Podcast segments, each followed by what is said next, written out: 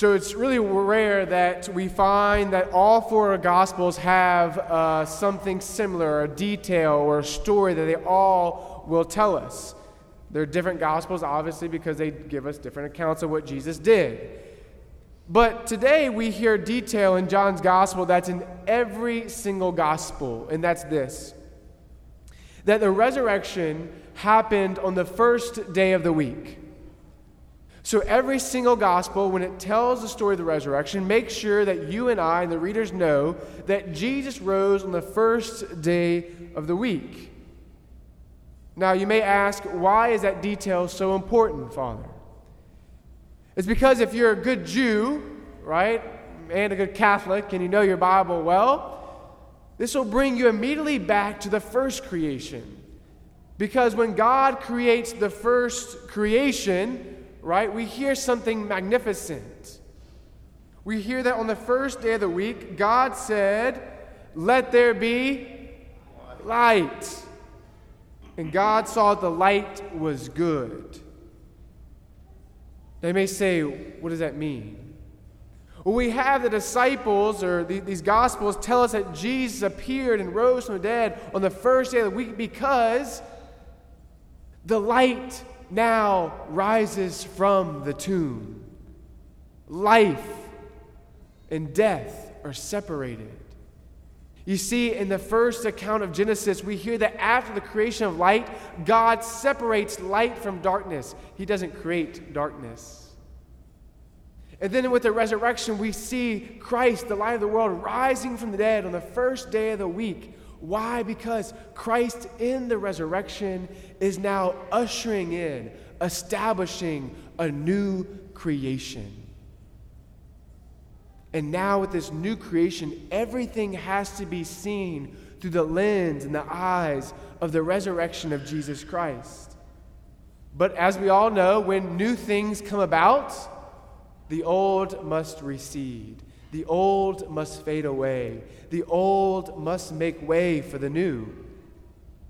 And so in today's gospel, we hear interesting detail that Jesus appears to his disciples on the evening of the first day of the week.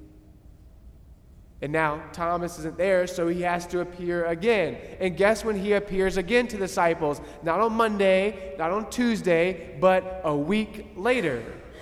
Which means what? That he appears to them again on the first day of the week. Which should clue to us that something about the resurrection must be significant. The resurrection must change everything then if Jesus chooses to do that.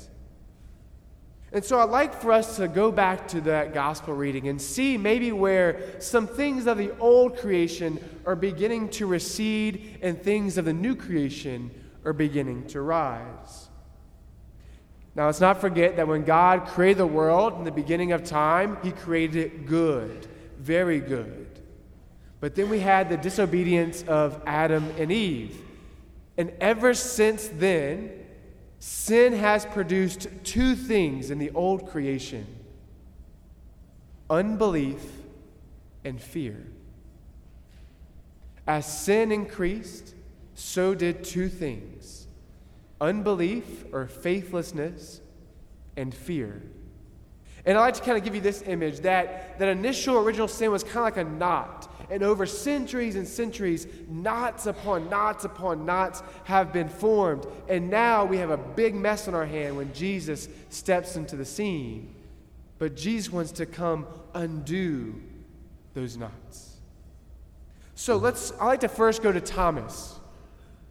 So Thomas, for some reason, is not with the 12 at the first appearance. Maybe he's getting groceries, right? Because the disciples never have food to eat. We don't know why he's not there.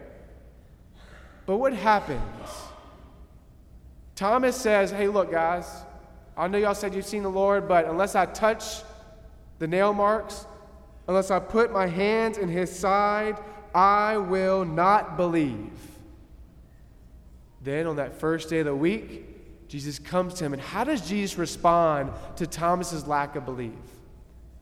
First, he approaches him and says, Peace be with you.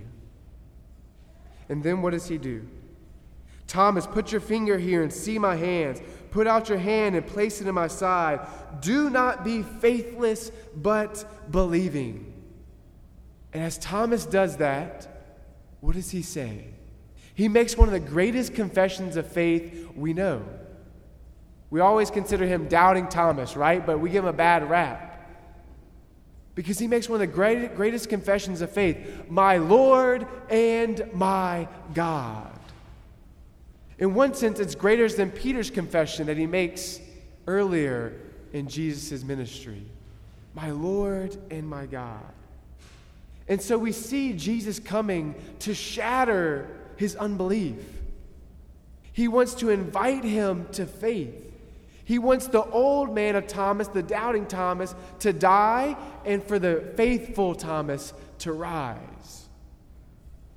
The resurrection changes everything. Now let's back up to that first appearance. Why are the disciples hiding in upper room? We're told they're afraid. And they're afraid, I think, because of two reasons. First, because they fear the Jews. Now, why would they fear the Jews? Because they think that the fate of Jesus is going to be their fate. You see, they haven't really pondered Jesus' words that you have to lose your life to save it. You see, they're still trying to save their life and they're losing it really fast. They fear the Jews. So, how does Jesus meet them where they are? How does he respond to that particular fear? He steps to them and says, Peace be with you. But then what does Jesus do? he shows them his hands, his feet, and his side, which has the wounds. Why would Jesus do that? How does that respond to their fear? Because he's saying, hey guys, you see these wounds? These were my demise, these were my death, but they have not overcome me. I have conquered that. Now these wounds are a sign of my victory. You don't need to fear. If you fear what they did to me, let me show you what they did. But guess what? I'm alive. And so, Jesus responds to that fear, but I think they're afraid because of another reason. They're afraid of Jesus. They say, why would they be afraid of Jesus? Because they had one job. What was their one job? To be faithful. And what do they do? Scatter. They denied him. They betrayed him. They abandoned him. Now, put yourself in their shoes for a second. What about somebody that you denied, stole from, lied to, betrayed, abandoned, and you meet them for the first time after you did that? What would be your reaction? Maybe a little afraid of what they would say to you. And so Jesus steps on the scene, and what does he say? Peace be with you. But then, how does Jesus respond to that particular fear? He gives them the power to forgive sins. In other words, He gives them the power to forgive the very things they did to Him. Now they can be forgiven of their abandonment, their betrayal, their denial. And so Jesus comes to shatter their fears you see, the old creation, that fear of the old creation has to now die, and now trust in Christ must rise.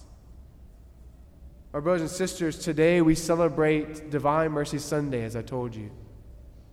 And this is a Sunday where God, where Christ, the church, invites us to experience God's mercy so that we don't fear Him anymore.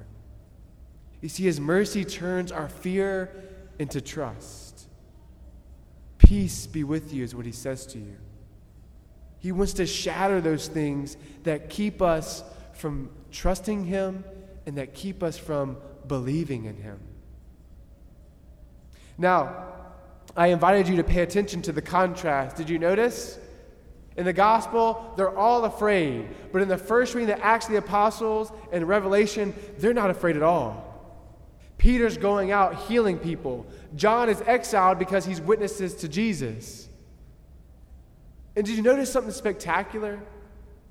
That they're literally taking all the lame and the sick and they're throwing them in front of the apostles just so, you, did you hear it? The shadow of Peter could touch them. That's a man possessed with the Holy Spirit. That's a man who let his fear, who let his unbelief die, and let belief, faith, and trust in God rise in his heart. John is exiled. He's kind of in jail. That's a man who let his unbelief, who let his fear die, and let trust and faith rise in his heart. The resurrection changes everything. And my brothers and sisters, we do not follow a man who is dead. We follow a man who is alive. We follow a man who is risen from the dead, who is now in heaven, waiting to bring us from fear and faithlessness to trust and belief. My brothers and sisters, the resurrection changes everything.